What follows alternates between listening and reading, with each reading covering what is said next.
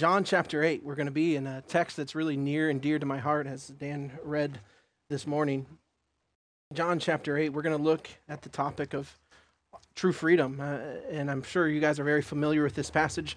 I usually start off one of my sermons with a joke, so um, I'm going to preach a short sermon today. Okay? Some of you get that later. John chapter 8, I, I just want you to see freedom, the, the difference between the freedoms that we perceive in our culture versus the freedom that is offered in Christ. I'm going to read the text um, and, and just I'll make some a few comments here. John chapter 8, it says, Then Jesus said to the Jews that had believed in him, If you remain in my word, truly you are my disciples. And I'll, I'll stop here. He says, Then you will know the truth, and the truth will set you free. And then look at look at the last verse. It's in verse it says verse number 36. So if the Son sets you free, Who's the truth? It's the Son. And if you if you have the Son, what, what, what, what's the promise here? If the Son sets you free, you will be free indeed. So my aim is in this message is that you would experience Jesus, the sovereign, risen, living King, the Lord of all the universe, who is the source of all true freedom. For this to happen, we need two things. We need God's liberating grace and we need His grace through the truth of His word, which means that we, we must trust His word to do the work. And I, as a weak individual, must pray for His power. So I'm going to pray, and then we'll jump into the text. Father, we need you this morning as your people. Lord, our hearts are prone to wander from you, or they're prone to leave the God that we love. So, Father, as we enter into your word, Lord, I pray that you would bring light through by your Spirit. Lord, that your grace would bring uh, clarity to these truths. Lord, these things are spiritually discerned, and apart from your grace and apart from your power, Lord, the, these will fall on hardened hearts. So, Father, I pray that your sovereign grace would work in the hearts of men, that you would just break up the hardness of our hearts, and that, Father, those that may not know freedom in Christ would come to know freedom in Christ but Father, for the Christian that maybe has, hearts have grown cold, that the, the freedom that we see in the scriptures would bring a joy anew, a freshness to our walk with Christ. So, Father, may everything that is done through your word and through the prayers and through the singing, Lord, point only to one, which is Christ Jesus. Be glorified through it all, we pray in Christ's name. Amen. Before I was a pastor, in Fenton, I used to lead a rescue mission. Okay, do you, I mean, you know, kind of like what the Center of Hope is hoping to accomplish. But we would, we had a campus, and we would have uh, 65 men and 30 women and families that would all stay on our campus. And I was notorious for bringing the homeless to my home. I was much younger and much more zealous about those things, and really didn't think of the dangers um, so I remember this one time, and this text is particular because I remember a man that came to Christ through this text. But I remember his name was Houston, and I found him on the side of the road in North Carolina. Houston was about six seven and about 380 pounds, tattoos up and down both arms, tattoos on his face. And I remember meeting Houston for the first time as he's living on the street, and I said, Can I help you? And he says, I have nowhere to go. I'm lost. I don't have any hope and I don't know where am I going to go. And I said, You're going to come home with me. So imagine as we are walking into my household, my wife meets Houston for the first time. Okay, we were going to take him to the rescue mission in the morning, uh, but that whole night, I do not think my wife slept as Houston told stories of his past felonies of breaking and entering and robbing people at gunpoint. My wife's like, Are you sure this is a good idea? I'm like, now that you mention it, I, I'm not too sure if this was a really good idea. Anyway, I took Houston to the rescue mission the next morning and I entered him into our program. And I remember preaching that morning chapel, and guess what text I preached on? John chapter 8. I remember preaching this text about freedom, and I remember those, those big blue eyes from Houston, just tears rolling down his face, just rolling down his face. This big burly guy that could have probably tore me apart with his bare hands, weeping over the offer of freedom. I didn't even finish my third point. Houston comes forward, and I remember he lays on the ground and he starts crying out to Jesus to save him. I didn't have to do anything. And Houston was like gloriously born again. And so that next day, Houston goes, You know, Pastor James, I don't think this is for me. I'm going to leave. I said, Houston, man, you need to be discipled. You need to grow. There's a lot to learn. He goes, Nope, I got it. I'm just going to read from Genesis and I'll figure it out as I make my way through the Bible. I said, Man, it don't really work like that.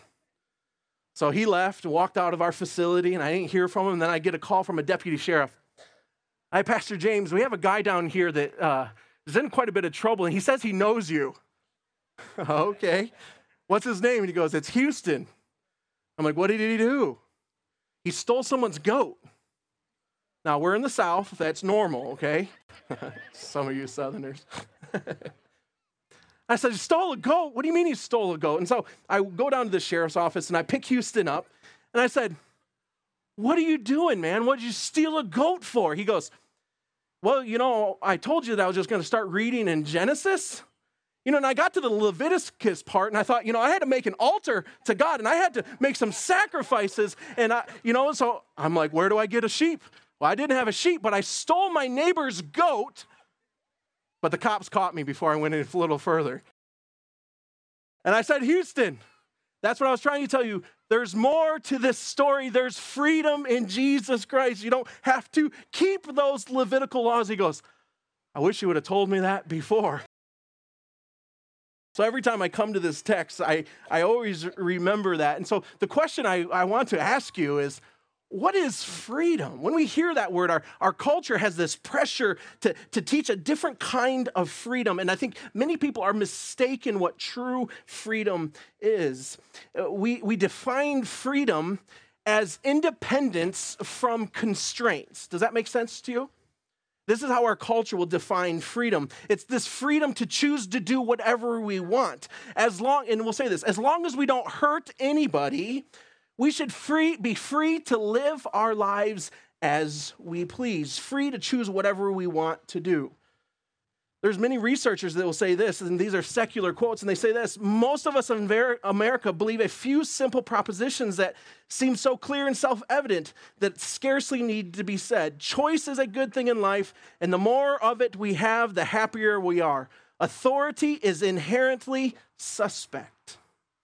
Nobody should have the right to tell others what to think or how to be- behave.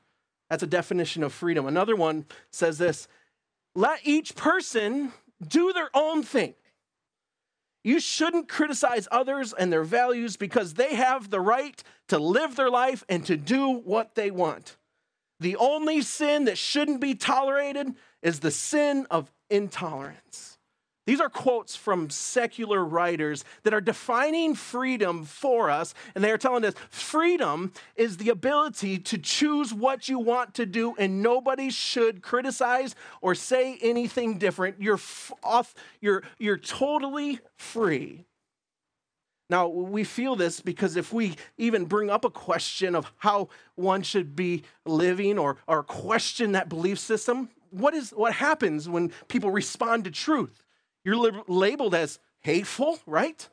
Bigoted, unkind, ungracious. We really need to understand this concept of freedom because this philosophy of freedom permeates every facet of our society. From politics to education to entertainment, in every facet, we hear this message that no one has the right to tell me how I should live unless I hamper the freedoms of others we treat this freedom in our culture as the ultimate good, the ultimate value. This secular doctrine is preached everywhere. But what does the Bible define freedom as? And that's what I want. Because as in our in our unregenerate state, uh, and we want freedom from these constraints, freedom from limitations, freedom from authorities, freedom. We want this secular independence. Essentially, we want this freedom to do what we want without anyone telling us otherwise. But I want to argue with you today. Not really. But I want to talk to you because that is modern freedom is practically impossible because I want you to see this. Look at it with me in verse number 34. Look what it says here. It says, Jesus answered him and said to this, Truly I say to you that anyone who commits sin is what? Is a slave to sin. And I want you to understand this because we are not sinners because we choose to sin. It's not like, well, I made a choice to sin, that hence I am a sinner. We are born sinners, completely separated from God in our state, and our very nature is in rebellion and depravity. Is our, our, our depravity is in rebellion against God. We are dead towards Christ completely. The Bible says there is none that seek him, no, not one. We have all gone out of the way. In our natural state, without the work of the Holy Spirit, there is not one person who on their own will seek after Christ. Do you know that? So when we choose sin, everyone is in sin, even in the moment they're born. What is their natural propensity in the depravity of their heart? What are they always going to choose?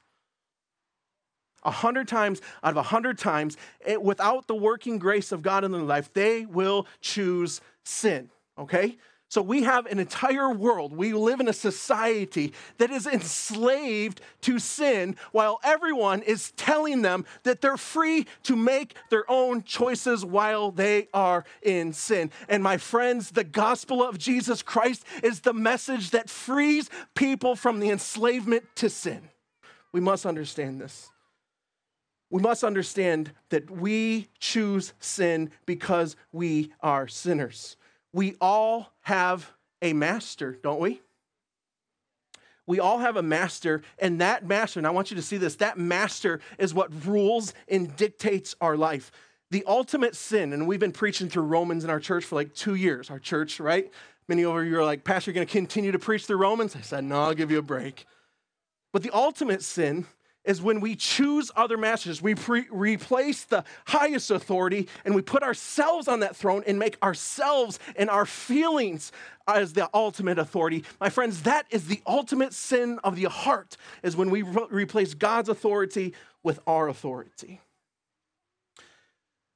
That's the ultimate sin. We choose other masters than Christ and we allow those masters to rule our lives. But I want you to give I want to give some examples of why this, this secular freedom is morally impossible. As many people champion for this way, it's really impossible because with freedom comes constraint.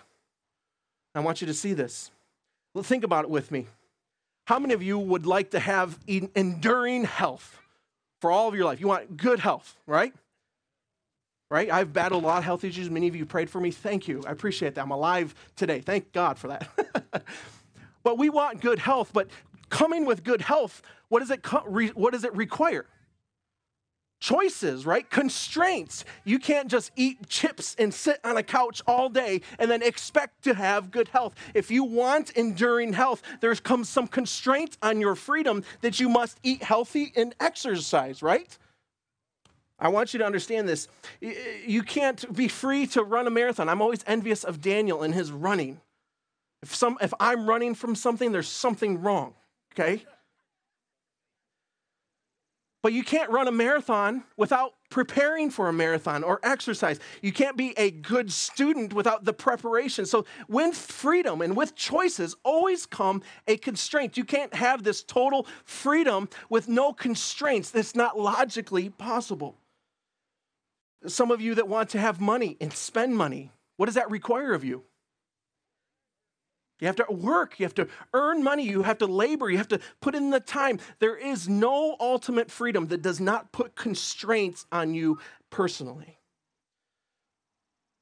So I want you to see this. Tim Keller quotes this. I love this quote. He says, Freedom is not merely the absence of constraints, but it's choosing the right constraints. Let me repeat that. The Freedom is not merely the absence of constraints, but it is choosing the right constraints. So, this will lead us to our next question Who is our master? Right? This is the next logical question that we must ask because the path to true freedom, authentic freedom, having the right master, the master that sets you free, which is Jesus, we must recognize everybody in here, whether you're a church member or whether you've never heard of Jesus in your entire life. I want to you to admit, if you're going to get one thing, get this. Everybody here is a slave to something. Everybody here is a slave to something. So you must ask ourselves, what is it that I am a slave to? Who is my master? According to the New Testament, everybody will serve something. It will be either God or it will be something else. Do you agree with that? I'm used to preaching in the South where people give amen. So if I looking for affirmation, wave a hanky, do something, okay? I know we're from Michigan, but we're not the frozen chosen. Something else that we put for God before God will become our master, and it becomes an idol that we will sinfully serve. If we put money before God, what will money require of us? That we serve it, right? That we give our life for it in the pursuit of it. So, are you totally free if your pursuit and master is money? No, it has constraints on your life. You're not totally free if your master is money. What about worldly success? If worldly success and the pursuit and the compliments of other people and the admiration of the world is our master, does that not come with constraints? See, all of these things, whether it's drugs, whether it's alcohol, whether it's broken relationships, or the pursuit of people and relationships and the need for others, all of these things and our sins are attached to these things require constraints on our life. And my friends, I'm here to tell you these things are not good masters. All of these things outside of Christ will steal, kill, and destroy your life and leave you empty. I couldn't tell you how many people that sit at the end of their life with every dollar, every, every accomplishment, and you know what? They come to the end of their life and you know what they recognize? They've been a slave the whole time. They've been a slave the whole time. Our big sin in America is our own pleasure. We live for ourselves. Whatever makes us happy. My friends, this is not a good master. So, how do we break free from this enslavement? This is the promise of true freedom. Look with me in verse number 32. It says, Then you will know the truth, and the truth will what? The truth will set you free. What is it setting us free from?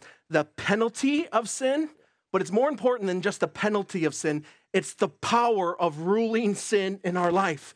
You and I, whether we don't know Jesus, we need to be free from the penalty of sin. But the hope and the true freedom is not just free from the penalty of sin, it's also the hope of the gospel is freedom from the power of sin that dwells within us. And then he answers this. So, what is truth? What is this truth that will set us free? Look at, look at the end of it. It's Jesus. If the Son sets you free, what's the answer? You will be free indeed. Total freedom.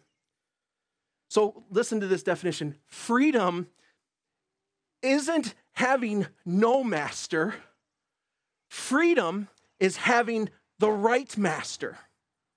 Do you understand that?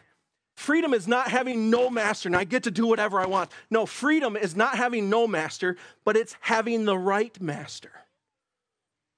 That's such, that's such an important thing that we must understand. Because if we, all other masters will destroy us and leave us empty of life giving joy. Don't you agree with that? I'm sure there's so many people in this room today, if you don't know Jesus, could tell you the emptiness of life's pursuits, but the fullness of joy that they found in Christ. I'm telling you, whether it's pursuit of money, pursuit of relationships, pursuit of being able to do whatever you want, pursuit of being free from your parents' reign over your life, Jesus is the good master. And the promise that Jesus gives to us, he goes, I will be your master, but I'm a good master, and I'm the good master that will set you free. True faith begins when we recognize that you and I, everyone here, is enslaved to sin. Each one of us needs to repent or turn away from these masters that rule our lives, that call us into this, these empty pursuits and we need to come to Jesus, who is the Lord and Savior, and He will deliver you from the penalties of our sin. But I promise you, He will deliver you from the power of sin. Now, look at these three responses, the struggles I see here of coming to faith. Look at, look at these.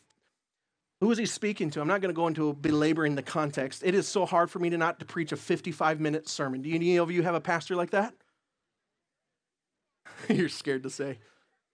I know your pastors are just like me.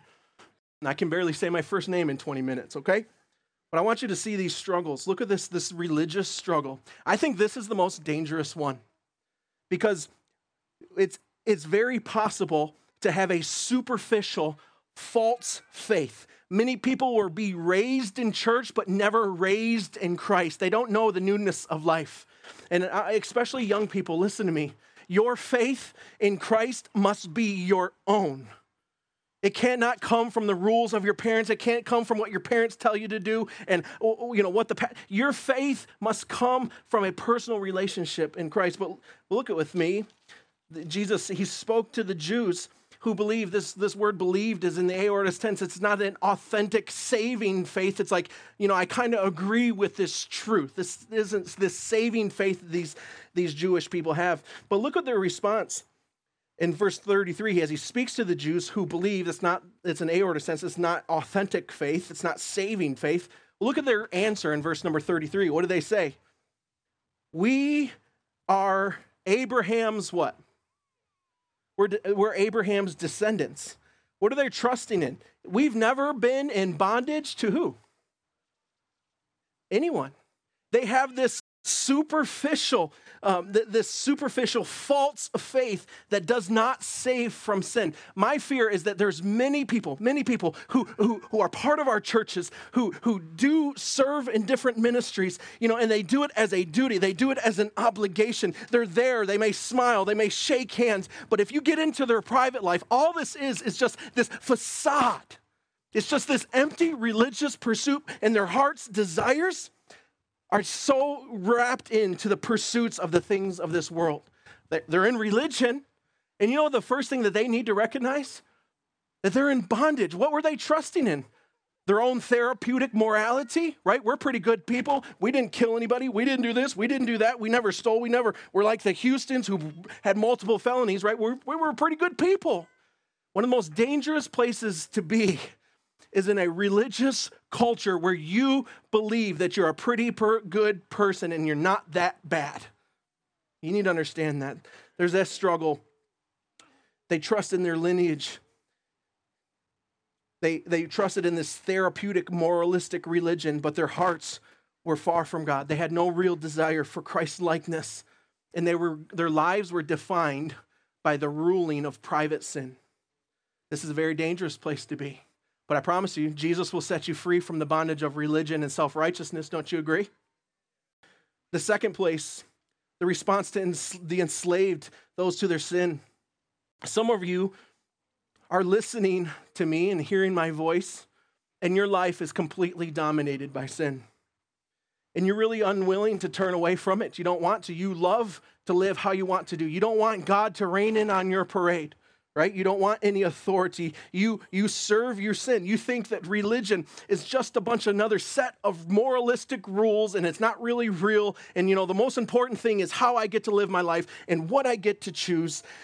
But you're blind to the fact now listen to me here you're blind to the fact that in your so-called freedom your sin has become your master and it is dictating you the rules of life of how you should live. Can you see this for a moment with me?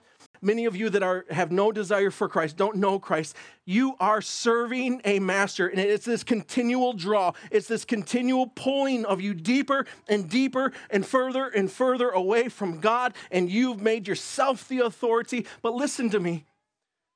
That will only end in your destruction. I promise you that. But there is hope that Jesus is the good master. And if you turn away from these, the enslavement of sin and you turn to Christ, my friends, you can be free from the power of sin. And I want to help you here. I want to help you here. For the believers here, I want you to see this doubting response. Look at this doubting response because authentic faith, what does authentic faith do? It perseveres. Now look at with me at, at the at, at verse number 34. Or I'm sorry, verse number 31. Jesus said to those Jews who believed, If you abide in my word, what does he say? You are my disciples indeed. You will know the truth, and the truth will make you free. I want to help many of you. Many of you as believers, are, are true believers, but you doubt your salvation day in and day out. You know the most important thing that you look at all the time as doubting believers? You look at your sin instead of looking at your Savior. Does that make sense? Many of us will be like, you know, look at the sin that I'm wrestling with. Look at the sin that I'm struggling with. I do this over and over and over. I ask God for forgiveness. I ask God to change my heart, but nothing seems to change. How can I be an authentic believer? My friends, listen to me. Dead men don't wrestle with sin. If you are wrestling against sin, that is because a spiritual work has taken place in your life. I would challenge you don't look at your sin, look at your Savior who promises you freedom, not just from the penalty of sin in the future, but from the power of sin today. Continue to look to Christ, He will deliver you from sin. I want to invite you. I want to invite you. And this is not, I don't want any of you to feel condemned. My, my goal is not to condemn any of you. My goal in the heart of what I, wanted to share with you is that there is freedom in Christ. I, I, don't know what your circumstances is. I don't know where your life is. I don't know how broken it is. I don't know if you're a struggling, doubting saint. I don't know if you're a person that doesn't even want to hear the message of Jesus. I, I don't know if you're a religious person or a young kid in church that just does it because your parents tell you to do it. I don't know where you're at. But I, I want to admonish you with this true freedom comes from submitting to the, the lordship of Jesus Christ. When you turn from all of these empty masters and you turn to Jesus Christ in a personal way, you will be set free. And when Jesus dictates your life, that is true freedom.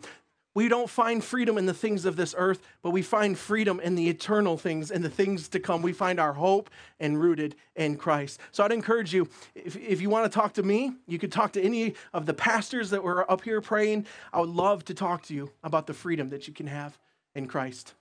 So I'm going to pray, and then I'll let the guys come up. Father, God, we praise you that true faith, true freedom, comes in knowing Christ, that you are the good master and the good master who sets us free from the power and, and uh, the penalty of our sin. Father, I pray for the many hearts here that, across the many congregations, whether they're doubting or whether they're trusting in the self righteous morality of religion, or Lord, whether it's people that don't know you.